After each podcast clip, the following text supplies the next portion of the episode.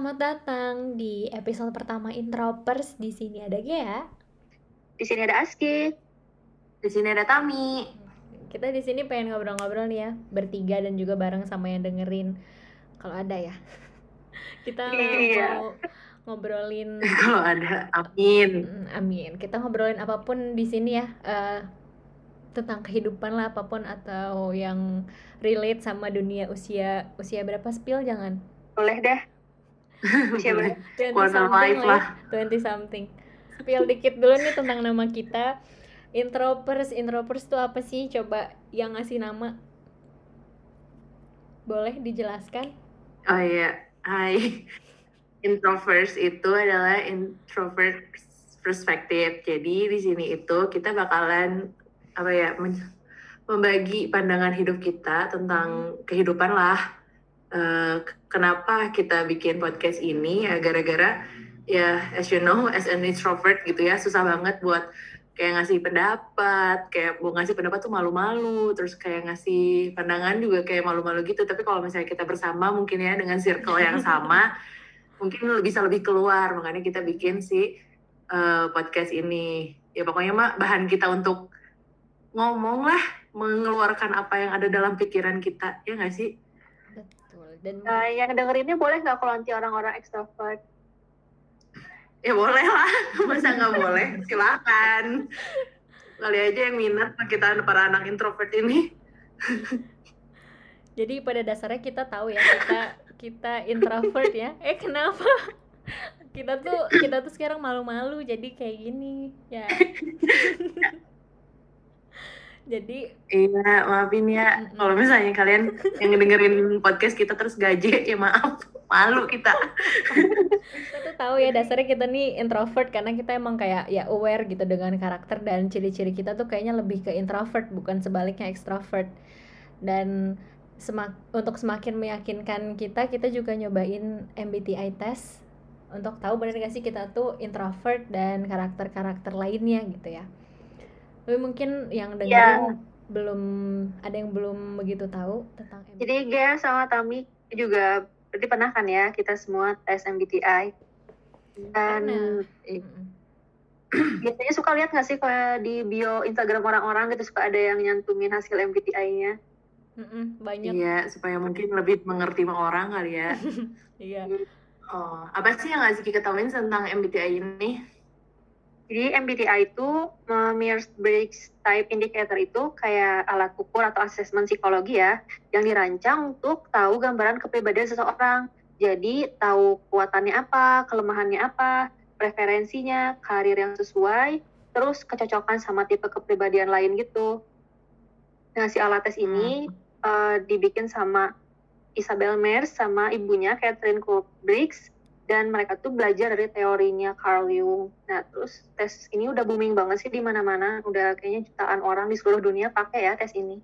mungkin teman-teman ya kasih informasi aja buat teman-teman yang mungkin tertarik juga buat tes MBTI kalian bisa di 16 16personalities.com 16 16 iya pakai angka ya personalities.com pakai angka Oh ya, aku juga di 16personalities.com sih pernah nyobanya. iya iya Soalnya kan emang ada beberapa bisa- ya kalau misalnya kita googling, cuman kayaknya lengkap banget sih yang di 16personalities.com. Iya, Aski bisa jelasin nggak sih sedikit gitu tentang eh, delapan kriteria itu eh delapan aspek dimensi itu Ya, jadi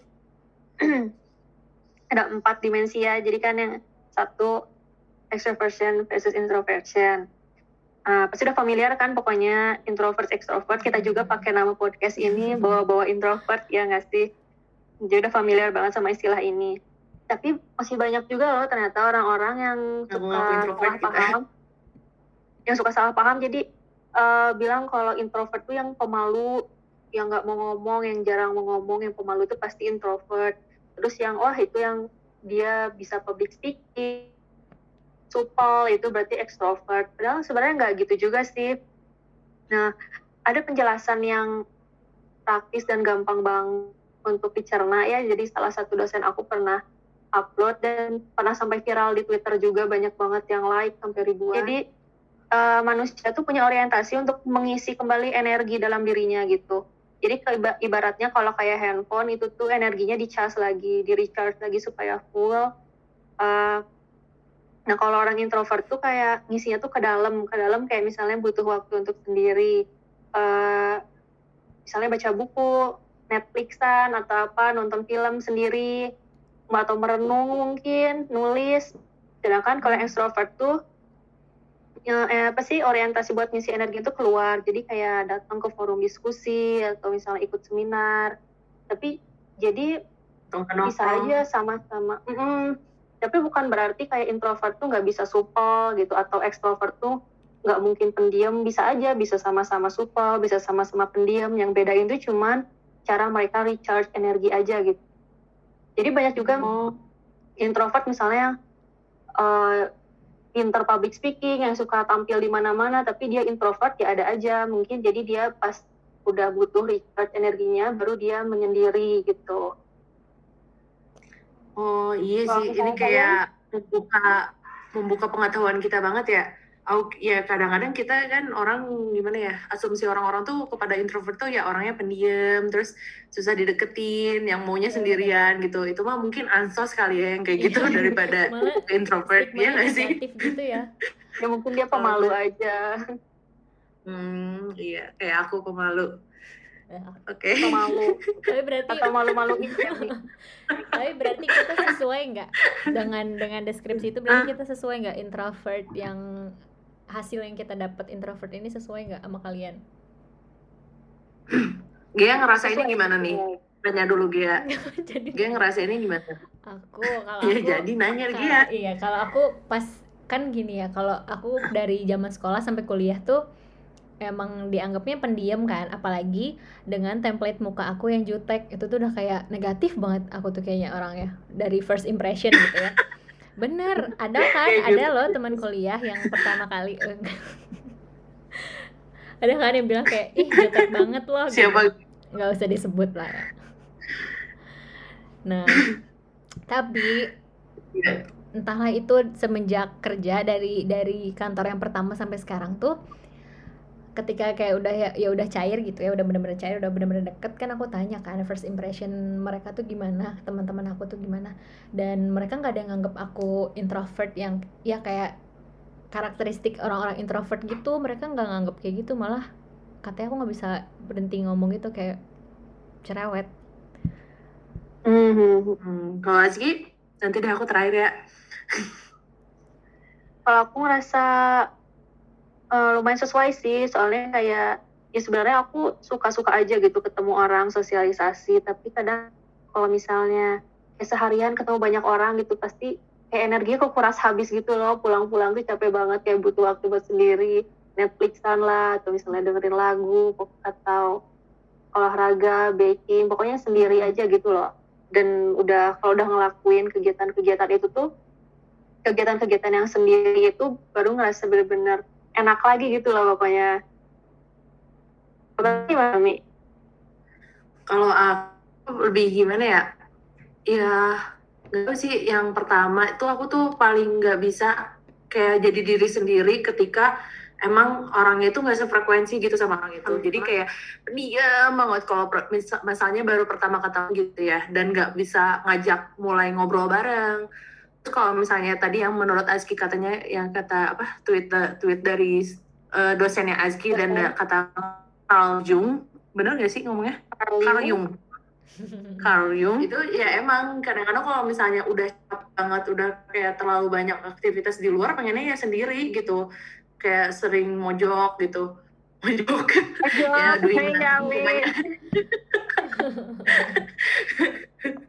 iya dan uh, gimana ya lebih ya gitu. Maksudnya tapi kadang-kadang kalian ngerasa gak sih aku kalau gak tau di aku doang ya aku senang sendiri. Tapi kalau lama banget sendiri itu bisa bikin aku kayak pusing depres gitu lah ya. Gak nyebutnya depres banget ya padahal nggak depresi banget. Tapi kayak kayak gimana ya kayak stres gitu. Sendirian iya. terus gitu. Sendirian juga kayak stres tapi kalau misalnya banyak orang terlalu banyak orang juga aku juga stres gitu. Jadi harus ada di tengah-tengah lah porsinya gitu. Hmm. Jangan berlebih dan jangan kurang. Iya Iya, tapi apa benar sih apa? Iya, harus seimbang ya Mi ya. Kita juga pengen kalau sendiri Iya, banget benar. juga kan gimana kita pada dasarnya manusia makhluk sosial nggak sih? Sedangkan kalau Oh, iya. misalnya kita Yoi. capek banget di luar juga karena kita anak-anak introvert kita butuh recharge butuh sendiri lagi. Tapi iya kalau bener-bener kalau main gitu diajakin main sama temen kadang aku ini juga sih pilih-pilih juga gitu kayak emang kalau jiwa introvertnya lagi menguasai kayak mager gitu nggak sih kan kalau kayaknya kalau orang yang emang em, orang yang suka nongki gitu kan pasti kayak hayu aja gitu apa pun itu kalau kita tuh kayak eh Oh, kira kira kita pilih-pilih apa? temen. Enggak bukan maksudnya nggak tahu aku nggak tahu kita ya iya kayak diajak main tapi mager gitu ya lebih lagi lagi lebih nyaman sendiri gitu loh oh iya aku juga Iya, sering sama. ngerasain Aku juga gitu sendiri. Enggak Iya, kok nggak iya, iya pilih sih, iya, iya, iya. Bener banget. Ya udah, kita ke dimensi selanjutnya ya. Apa aja? sih? Eh, dimensi kedua apa sih, Tiki? yang kedua itu sensing versus intuition jadi eh, itu tuh cara orang gimana sih mengumpulkan informasi dari dunia di sekitarnya nah kalau yang sensing tuh eh, dia bisa ngumpulin informasinya tuh berupa fakta pengalaman kenyataan yang ditangkap oleh panca inderanya pokoknya apa adanya yang nampak aja jadi kalau misalnya benar salahnya suatu hal tuh harus ada bukti nyatanya sedangkan Oh. intuition tuh jadi orangnya lebih imajinatif eh, terus lebih ke pola-pola dan bisa mengembangkan ide abstrak terus lebih memikirkan tentang kemungkinan-kemungkinan yang akan terjadi yang mungkin-mungkin tuh lebih ke orang yang eh, intuition katanya sih gitu Mhm. Aku tuh intuition ya hasilnya yang membuat aku kadang-kadang ya emang orangnya overthinking banget gitu terhadap sesuatu hal. Jadi kayak misalnya nih aku baru melakukan tahap A, aku udah di dalam pikiran aku udah A B C D F G H I Z kayak gitulah. Pokoknya kayak nanti gimana ya ke depannya gitu. Terus kayak ya gitulah me sosokan intuisi sih tapi ya gitu jarang apa sih mau ngomong apa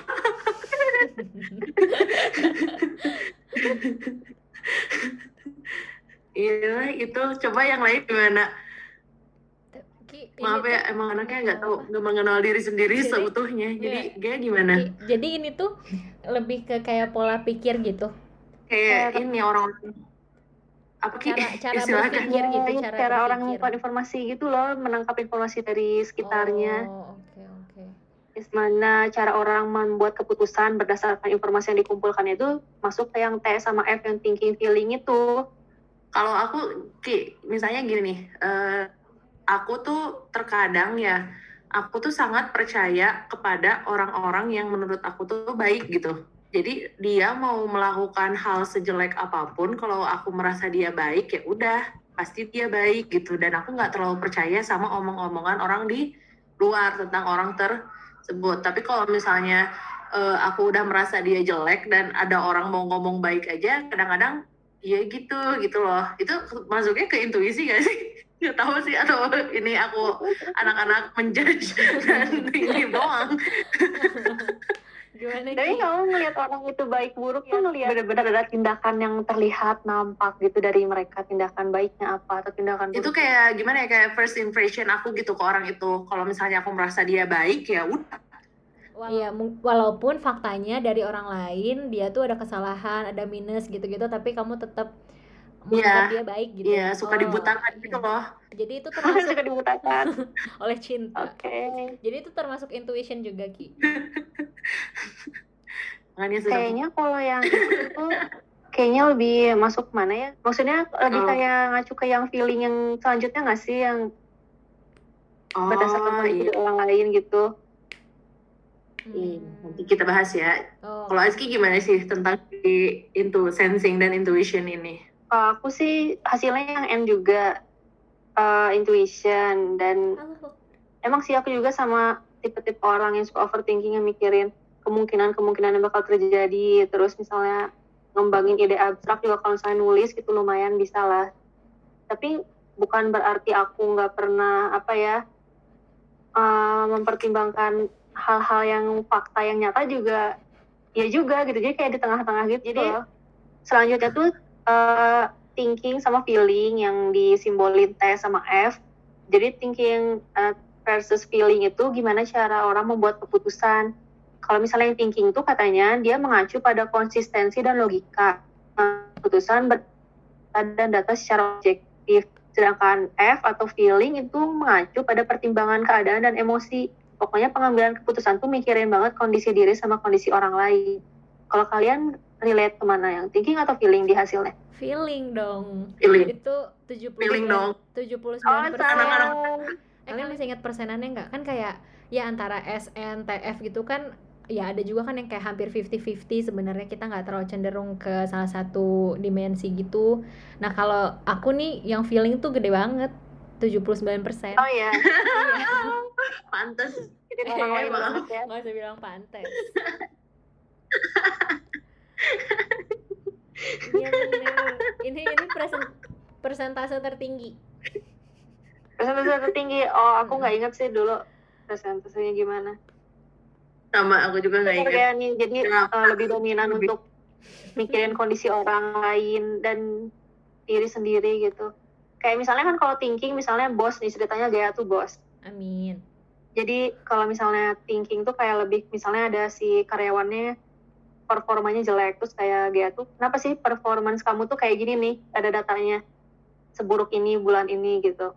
Sedangkan kalau feeling tuh kayak dia tuh ada masalah apa sih di rumah apa sih yang menyebabkan kamu Oh iya iya. iya, iya. performanya turun jadi lebih mikirin kondisinya gitu loh. Itu Hmm. itu kemarin sih baru kejadian kayaknya yang emang pakai feeling banget gitu padahal bukan salah aku Umi udah denger sih Mi ceritanya aku harus cerita nggak Kali Gimana ya. tuh? Itu loh aku aku ini order grab food kan Mm-mm. habis itu em, tiba-tiba pesanan udah selesai nih padahal barangnya belum aku terima makanannya belum aku terima terus ya udah aku em, ini kan apa namanya Tanya nggak tuh? Oh di di cancel nggak? bukan Eh di sama kamu di- di dilaporin. Nah ya dilaporin, aku laporin tuh ke Grab. Jadi em, saldo OVO aku balik kan, jadi ya udah aku reorder lagi. Pas aku dari order ternyata si abang GrabFoodnya itu salah pencet, dia malah pencet selesai padahal belum nyampe kan. Dan terus dia kehilangan kontak aku. Akhirnya dia ke kantor Grabnya terus nelfon aku.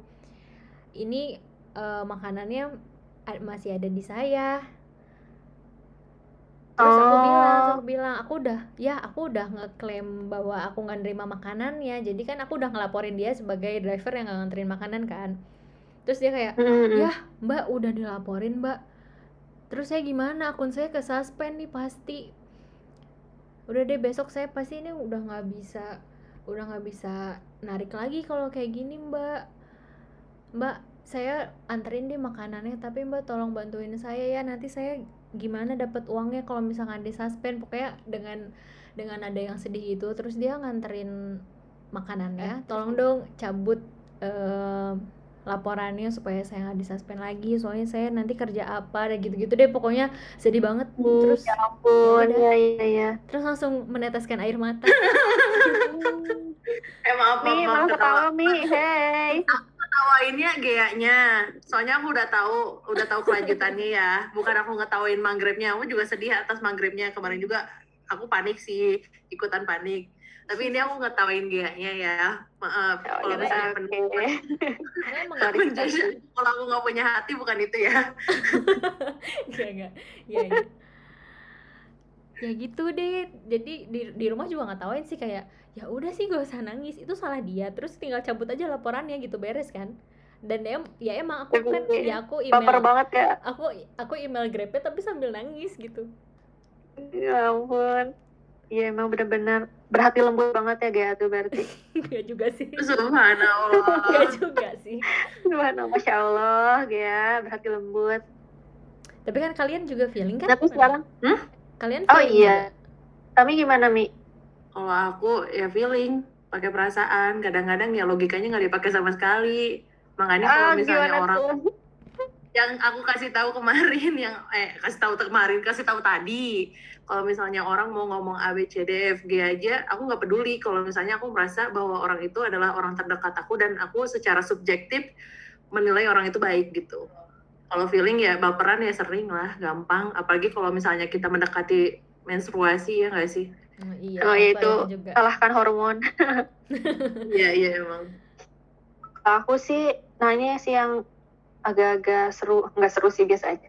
Jadi waktu SMA tuh kan aku pernah tes MBTI juga nih. Waktu itu ada acara namanya kalau nggak salah bidik jurusan deh. Nah, pas aku tes MBTI di sana, hasil aku tuh INTJ. Tapi pas tahun kemarin kira-kira aku coba lagi distinction personalities, aku jadi INFJ. Jadi dulu yang aku thinking, sekarang jadi feeling. Nggak tahu sih kenapa Oh. berubah. Wah, menarik ya. Nah, Di tapi dalam ya- diri kamu ngerasa perubahan apa? Ya, tapi emang kerasa sih dari dua aku yang dulu dan yang sekarang tuh beda gitu. Sekarang mungkin mungkin efek dari aku kuliah di psikologi mungkin ya. Jadi lebih mikirin orang lain banget gitu. Sedangkan dulu nggak Iya. terlalu sih. Mungkin. di bahasa Inggris aku jadi feeling. Wow. apa itu? Dampak. Ya, dia jurusan bahasa Inggris feelingnya diuji jadi kayak gini. Iya bener. Diuji sama siapa hanya hanya kita yang tahu ya. Oke, yang sekarang yang terakhir ya tentang si judging sama perceiving Eh, dimensi lain. Azki monggo dijelaskan. Jadi kalau judging versus perceiving itu gimana cara orang menghadapi dunia luar gitu. Kalau misalnya yang judging tuh katanya dia tuh suka sama hal-hal yang terstruktur, berjadwal, tegas, terus dia tuh suka menjadi pemimpin yang mengambil keputusan. Sedangkan kalau yang perceiving itu orangnya lebih fleksibel, terbuka, adaptif, menerima dan spontan. Katanya juga sih yang perceiving tuh lebih suka jadi followers katanya ya. Sedangkan yang judging lebih Iya. suka mimpin. Kalian apa? Hmm, gimana nih? Dia apa? Kenapa sih kalau tiap aku nanya, Tidaknya balik. aku nah, ini aku sama aku sama kayak yang tadi yang SN itu yang judging sama perceiving ini aku hampir 50-50 juga. Jadi soalnya gini, Tapi soalnya kebanyakan eh, lebih ke judging sih. Enggak, judging judging ya, suka hal-hal terstruktur gitu. Tapi bagian yang suka apa tadi memimpin gitu, kayaknya kurang sih sebenarnya. Makanya mungkin kan Hmm. hampir 50-50 juga ya. Tapi itu tuh Tami Hmm. apa? boleh. kalau aku, Eh, aku apa? Dia apa tadi? Ini- Lanjutin Ini ya. tuh termasuk kayak misalnya mau pergi ke suatu tempat atau mau ngelakuin apa tiap harinya tuh ada to do listnya gitu kayak gitu nggak sih maksudnya judging di sini Hmm, iya sih, iya. Bisa juga Terjadwal. sih. oh Terstruktur. ya nah iya aku itunya sih iya banget tapi bagian pemimpinnya kayaknya nggak terlalu ya. Hmm. Tegas ya kayak. oh tentu tidak Oke. Kalau Azki nih, balik lagi ke Azki.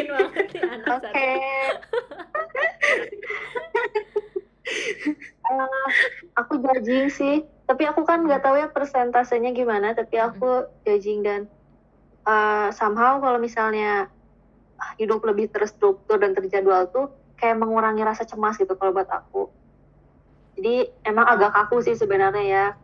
Sebenarnya suka-suka aja kadang-kadang kalau ada yang sesuatu yang spontan atau berubah, tapi kalau misalnya sesuatu eh, jadwal lebih terstruktur kayak lebih pasti gitu besok tuh ngapain, apa yang harus dilakuin, bisa lebih ada waktu untuk prepare itu lebih nyaman aja kalau buat aku. bener-bener aku setuju Kalau tadi gimana Mi? Aku kebalikan dari kalian berdua. Aku anaknya sangat bebas, sangat terbuka, dan sangat fleksibel. Enggak sih, jadi kadang-kadang di dalam diri aku ya kayak pengen gitu jadi orang terstruktur gitu. Kayak bikin to-do list dan bla bla bla. Emang kadang-kadang kayak hari pertama atau enggak kayak lagi overwhelm, overwhelm uh, kayak pertama-pertamanya gitu ya. Kayak ya udah kerjain gitu bisa gitu melakukan to-do list itu. Tapi lama-kelamaan ya emang gimana ya orangnya emang senangnya bebas, gak terlalu suka diatur gitu. Jadi ya diri emang perceiving banget. iya gitu. bahkan nggak mau diatur sama diri sendiri dengan to do list Iya, iya bener banget, bener banget. Kayak emang kayak anaknya pengen bebas banget. Kayak misalnya nih, contoh kecilnya aja kayak misalnya naik motor. Aku tuh gak gak suka kayak pakai sekarang lagi corona lah pakai masker. Iya sekarang ya. Dulu tuh nggak suka pakai masker, helm harus dibuka. Terus tangan tuh nggak mau pakai apa sarung tangan, nggak suka pakai kaos kaki. Dulu aja nggak suka pakai ya gitulah pokoknya. Jadi kayak pengen semuanya tuh bebas. Jaket aja kadang-kadang nggak pakai gitu. Tapi sekarang ya udahlah udah lumayan tua ya. Lumayan banyak keluhan kalau nggak pakai jaket masuk angin. Dulu anak YOLO banget ya. Iya udah umur. Jadi ya gitulah emang anaknya nggak suka diatur gitu. Makin diatur aku malah malahan makin ngebantah gitu ininya makin diatur makin malahan pengennya eh nginginin aturan itu gitu Anaknya rebel banget gitu ya. Iya, anaknya ada agak rebel gitu, meskipun ya kelihatannya baik. self proclaim lagi ya nggak apa-apa nggak apa-apa. Ya udah, Iya. ini nih kita udah bahas ya empat dimensi itu ya Kia. Nah, Hmm. tadi sebenarnya udah di kita udah kayak ada sneak peek gitu. Kita sebenarnya MBTI-nya apa, tapi kita jelasin pertama satu-satu aja deh. Ya udah dari expertnya dulu, nggak expert sih, dari Azki dulu gimana? Tadi aku Tadi nyebutin ya, tadi sorry aku udah nge-spill duluan. Iya, nge-spoil duluan. Padahal kita janjinya mau menutup rapat-rapat identitas diri gitu. Ya aku udah Tapi nge-spill terbongkar juga. Hasil aku INFJ sekarang. J, jadi kalau di 16 personalities itu katanya INFJ itu the advocate. Nah, Hmm. dan paling paling dikit gak sih paling rare katanya katanya paling jarang gitu katanya katanya sih gitu. Nah, terus tokoh-tokoh yang INFJ itu ada Martin Luther King, Nelson Mandela, Mother Teresa, Lady Gaga, Nicole Kidman, Morgan Freeman. Dan katanya INFJ itu tipe kepribadian yang biasanya dia tuh kreatif, lembut, dan penuh perhatian.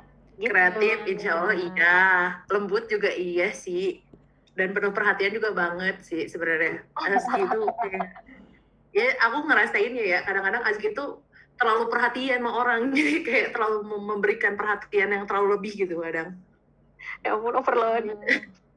Iya overload. Jadi kitanya kadang-kadang ya gimana ya gimana ya cara membalas perhatian ini? Nggak bisa. Yang tadi kayak udah aku sebutin gitu katanya orang eh, INFJ tuh salah eh, beberapa kekuatan itu dia kreatif. Terus dia insightful terus punya prinsip prinsipal dan dia passionate dan dia juga altruis gitu katanya. Nggak tahu ya benar apa enggak. Yang kamu yang, yang terakhir kamu- apa Ki? Altruistik tuh jadi dia tuh apa sih altruistik? Kayak suka berbuat baik untuk orang lain gitu loh. Suka Tuh, menolong bener orang kan? lain. Approved dia mikirin by, orang lain gitu. Approved iya by iya bener kan ya? banget. Udah di Appro- approve. approved by Tami. Heeh. Ah, tapi dari dulu tuh kan- tuh nah Apa? ini eh, kekurangannya atau weaknessnya tuh yang agak-agak aku pikir rela- relate juga gitu ke aku eh, perfeksionis. Jadi kayak punya aduh ada sesuatu yang ada sesuatu yang ideal gitu. Pokoknya idealnya kerjaan tuh gini gitu menurut aku ya eh, kalau yang relate aku idealnya. Seseorang tuh Hmm. dia harus kayak gini gitu. Padahal sebenarnya yang nggak gitu juga sih di dunia ini kan pasti uh, ada baik buruknya semuanya juga nggak akan ada yang perfect gitu. Iya iya Sama ya yang itu bilang. sih salah satunya terus ada sensitive to criticism reluctant to Hmm. open up ya sih lumayan relate juga ya kalau kalian gimana? kalau Utami gimana kalau Gea nih terus saya tanya dulu?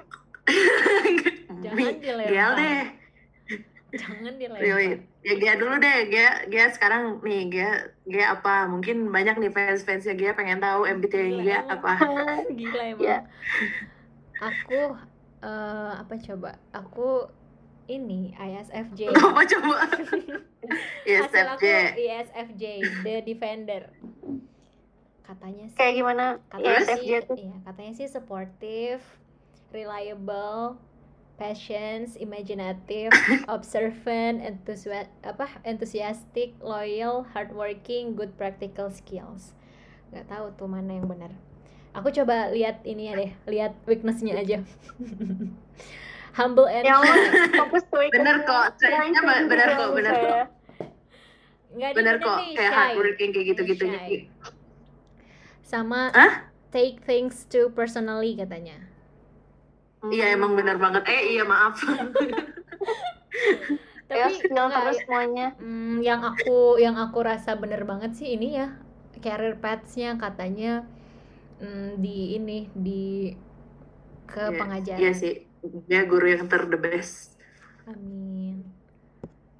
amin Aku um, ad- other defenders ada Selena Gomez, ada Beyonce, ada ada Queen Elizabeth sama Kate Middleton. Aku mau pindah ke kerajaan Inggris, guys. wah Oh iya.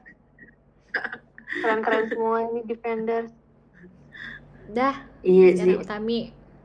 Udah Dah. sekarang aku ya. Aku tuh INFP The Mediator. Ya, ya The Mediator jadi terus INFP itu eh, punya kecenderungan idealis, kreatif dan memiliki jiwa kemanusiaan yang tinggi.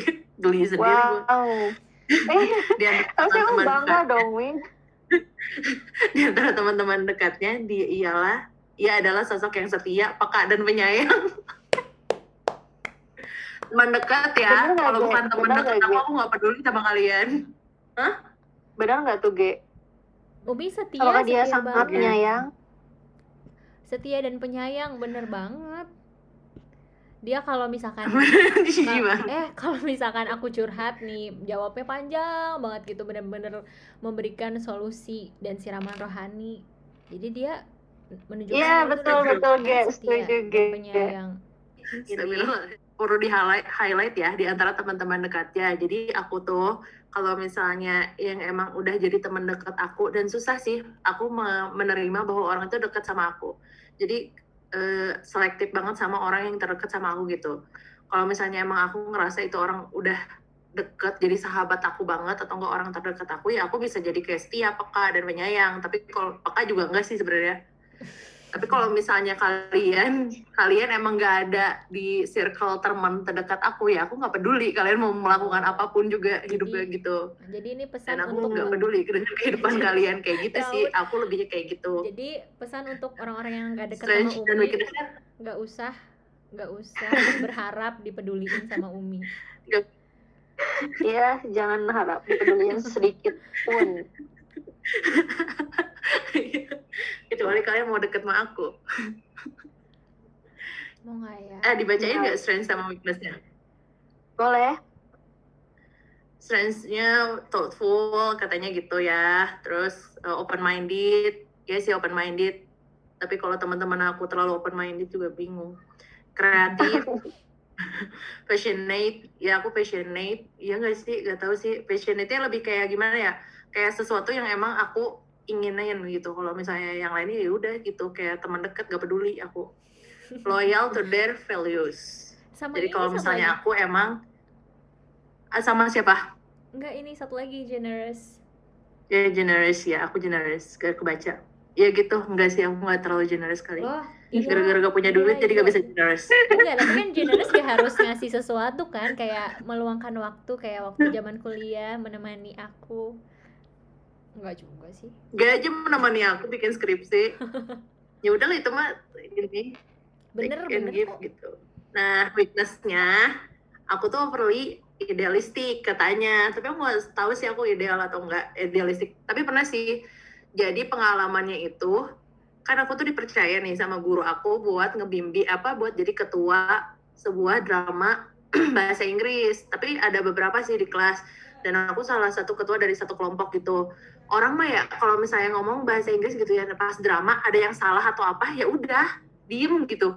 Dan aku dengan jiwa idealis aku, aku tuh pengen orang tuh ngomong tuh bener dan act secara bener. Jadi kadang-kadang aku tuh muncul dari background stage terus aku kayak ngoreksi mereka ya malu banget maafin ya teman-teman SMA aku Padahal udah on stage ya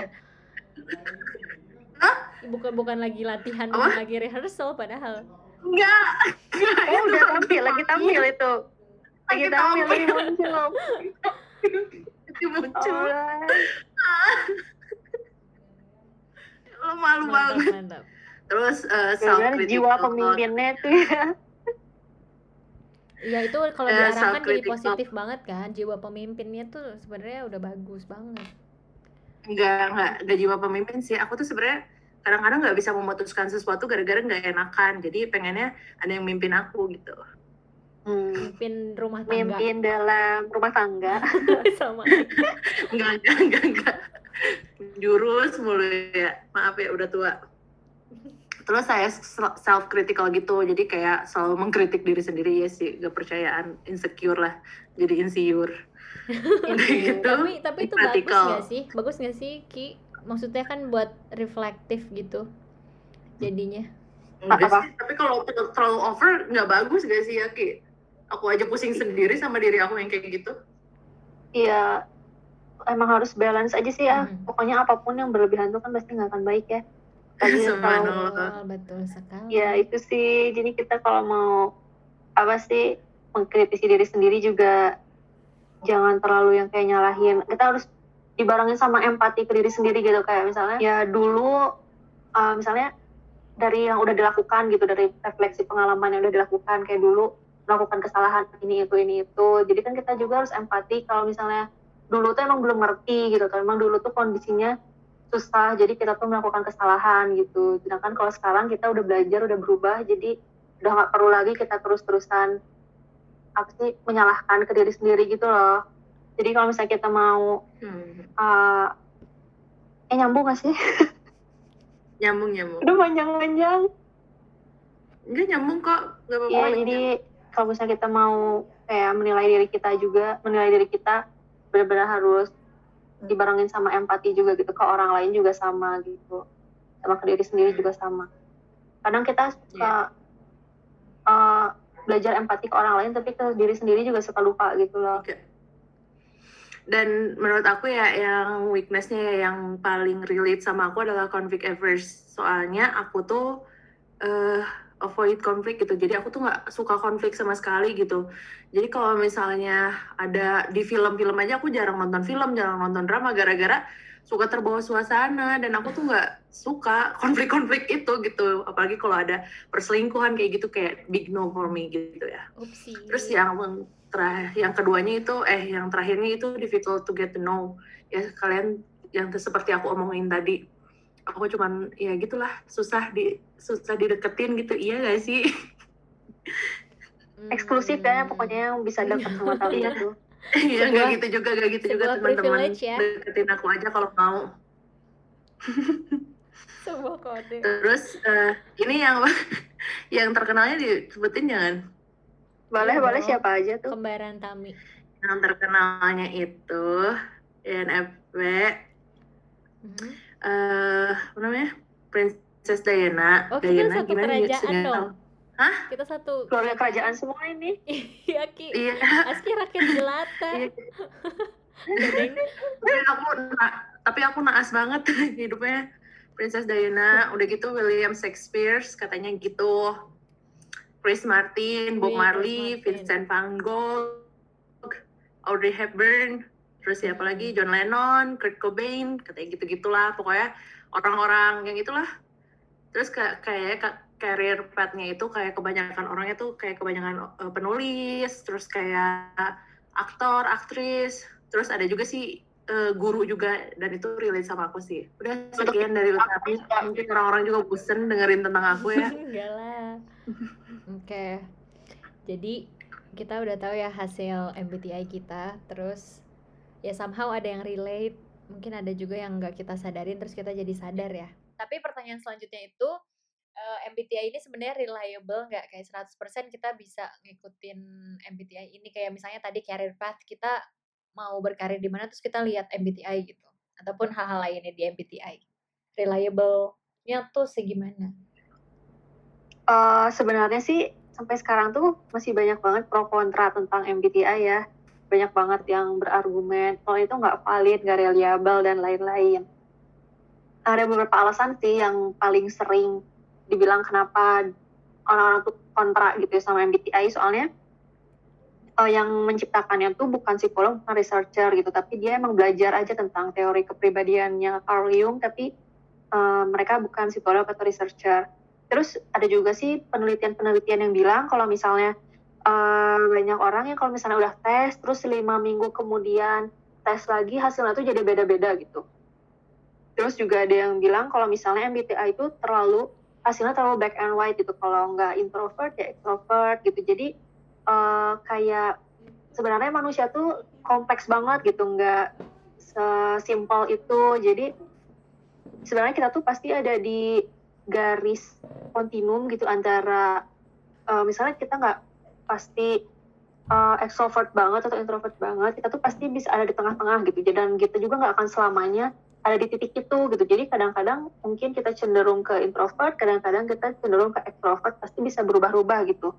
Dan jadi kita tuh ada di suatu spektrum gitu loh, nggak jadi satu titik introvert aja atau extrovert aja atau sensing aja atau intuition aja itu enggak. Jadi uh, banyak banget uh, yang kontra gitu terhadap MBTI, banyak argumen-argumen yang lebih terbaru juga yang bilang uh, MBTI itu kurang reliable dan sebagainya, tapi sebenarnya kita bisa aja sih apa sih maksudnya? Sah-sah aja kita tes buat seru-seruan buat tahu hasilnya dan kita juga bisa ngambil manfaatnya gitu.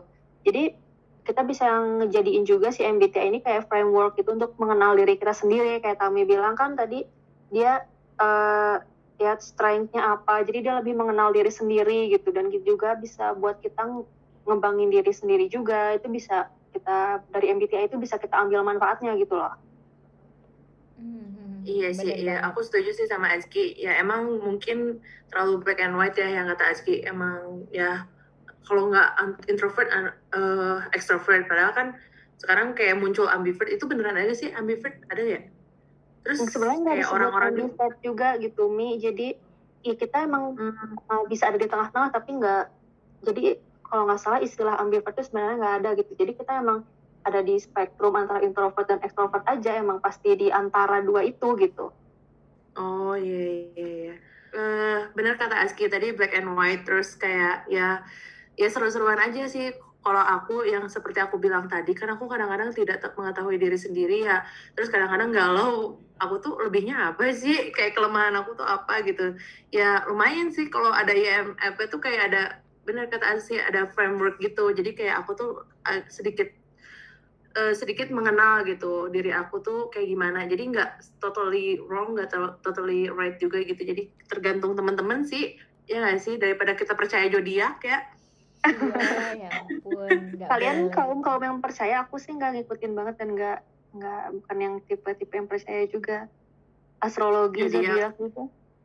Aku enggak sih. Enggak sih. Iya astagfirullahaladzim. Enggak sih aku tuh lebih ketakut ke dosa sih kalau percaya ya, juga. bener Iya jadi enggak. terus lanjut lanjut. Nah, terus gimana? Lanjut lanjut. Mi ada manfaat lain gak nih dari MBTI ini selain tadi jadi kenal diri sendiri terus digunain buat apa lagi gitu? Barangkali. Ya, jadi kan kita bisa mengenal diri sendiri yang tadi hmm. buat develop diri sendiri juga. Terus kita bisa jadi meningkatkan awareness kita dan kayak lebih terarah gitu kayak jadi udah ada poin-poin yang misalnya uh, uh, misalnya poin-poin yang menggambarkan diri kita gitu. Terus kita ngerasa itu relate. Jadi kita uh, bisa lebih terarah. Jadi kita bisa lebih tahu lebih mengenal diri sendiri juga gitu loh. Tapi sekedar gambaran tapi, aja ya bukan buat diamini ya. atau kalau ada weakness terus ya ampun ternyata gue kayak gini ya gitu. Jadi malah nah itu jangan diri. sampai jangan sampai kita tuh make MBTI itu misalnya untuk um, menjustifikasi atau memaklumi hambatan-hambatan kita gitu. Kayak misalnya udahlah biarin aja. Aku nggak bisa sosialisasi sama orang-orang. Soalnya aku kan introvert gitu atau gimana. Jadi hambatan-hambatan tuh kita maklumin. Soalnya aku bukan aku nggak nggak apa sih nggak pakai perasaan. Soalnya aku kan thinking bukan feeling. Kan nggak gitu juga gitu ya. Dan jangan sampai MBTI itu jadi kita mengkotak-kotakan orang lain. Kayak udahlah dia mah apa MBTI-nya apa, kita mah apa, kita tuh beda gitu dan jadi membeda-bedakan orang lain gitu. Karena MBTI itu jangan sampai itu sih. Iya, bener banget, bener-bener. Semua orang tuh pasti unik dan kalau misalnya kita mau merubah weakness kita ke strength itu sebenarnya bisa kok asal teman-temannya ada niat dan mau. Tuh, jangan sampai juga Mi nanti temen itu kayak lihat pasangannya MBTI-nya apa oh nggak cocok udah nggak usah gitu oh jangan itu itu sama kayak gue eh aku lihat primbon Kasihan Mi, jangan gitu Mi. Tenang kok. Aku emang ya itu kalau kayak gitu ya sama kayak primbon juga ya sih kalau misalnya aku, semua MBTI aku terima kok kalau mau deket sama aku. Apa coba? Ya ampun, Listeners, kode lagi. ayo dengerin. Absurd Terima banget. Iya sih, benar nggak perlu berpapalkan dengan MBTI, apalagi kan eh, ada friendship, ada apa sebenarnya eh, ada relation, apalagi soal itu ya relationship and terus friendship kayak gitu. Sebenarnya itu bisa kita akalin-akalin aja sih. Kalau misalnya kita emang sefrekuensi, nggak perlu terlalu kamu tuh nggak cocok kalau sama MBTI ini, soalnya bakalan menimbulkan konflik itu ya nggak juga sih tinggal kitanya aja yang bekerja sama untuk membangun sebuah keharmonisan. Iya, stick, betul. Lagian aku juga nggak tahu sih teman-teman aku MBTI-nya apa, tapi kita cocok-cocok aja. Iya, iya. Kalau kita cocok gara-gara kita sama-sama introvert sama feeling. Setuju. Ya udah teman-teman sekian ya eh, podcast dari kita untuk episode pertama ini. Semoga teman-teman eh, nyaman dengerin suaranya kali ya. Terus eh, senang dengan pembahasannya. Makasih teman-teman udah dengerin. Kalau ada salah-salah mohon dimaafkan ya, dikoreksi juga boleh, kita terima banget. Tungguin episode kita selanjutnya. Kita bahas apa ya nanti episode selanjutnya pokoknya tungguin aja.